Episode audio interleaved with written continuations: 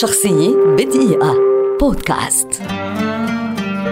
ألفونسو كوارون مخرج منتج وكاتب درامي وسينمائي مكسيكي ولد عام 1961 ويعد اليوم أحد أبرز صناع الأفلام على مستوى العالم. تلقى علومه الابتدائية والثانوية في مدينة مكسيكو حتى التحق بالجامعة الوطنية المستقلة في المدينة ذاتها ليدرس في قسم الفلسفة وفي الوقت ذاته كان يتلقى بعض الدروس في قسم صناعة الأفلام التجريبية الذي كان في مبنى الجامعة الوطنية ذاتها في عام 1983 كانت بدايته في المجال الدرامي من خلال المشاركة في إخراج وكتابة بعض الأفلام القصيرة والحلقات التلفزيونية. عام 1991 كان أول عمل سينمائي متكامل له بعنوان Sólo con tu pareja وهو فيلم مكسيكي وفي عام 1993 شارك في إخراج Fallen Angels وهي سلسلة تلفزيونية أمريكية. وكان واحدا من بين 14 مخرجا أشرفوا عليها.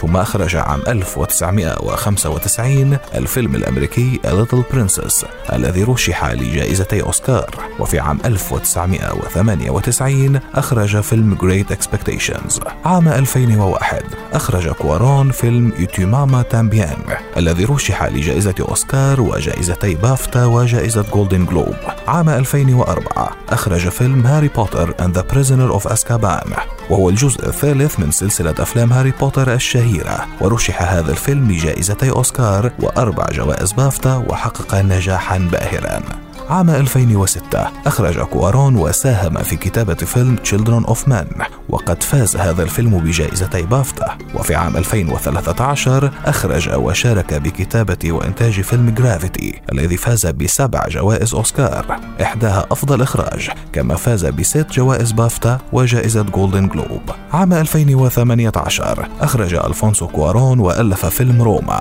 الذي فاز بثلاث جوائز أوسكار. ذهبت جميعها لألفونسو وهي جائزة أفضل إخراج وأفضل تصوير وأفضل فيلم أجنبي وأربع جوائز بافتا وجائزتي جولدن جلوب ويعد من التحف الفنية البارزة في السنوات الأخيرة. شخصية بدقيقة.